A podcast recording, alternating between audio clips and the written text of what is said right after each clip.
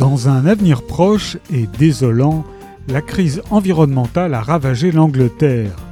Un régime autoritaire organise le rationnement de la population dans des villes exsangues et le droit à la reproduction est rigoureusement contrôlé.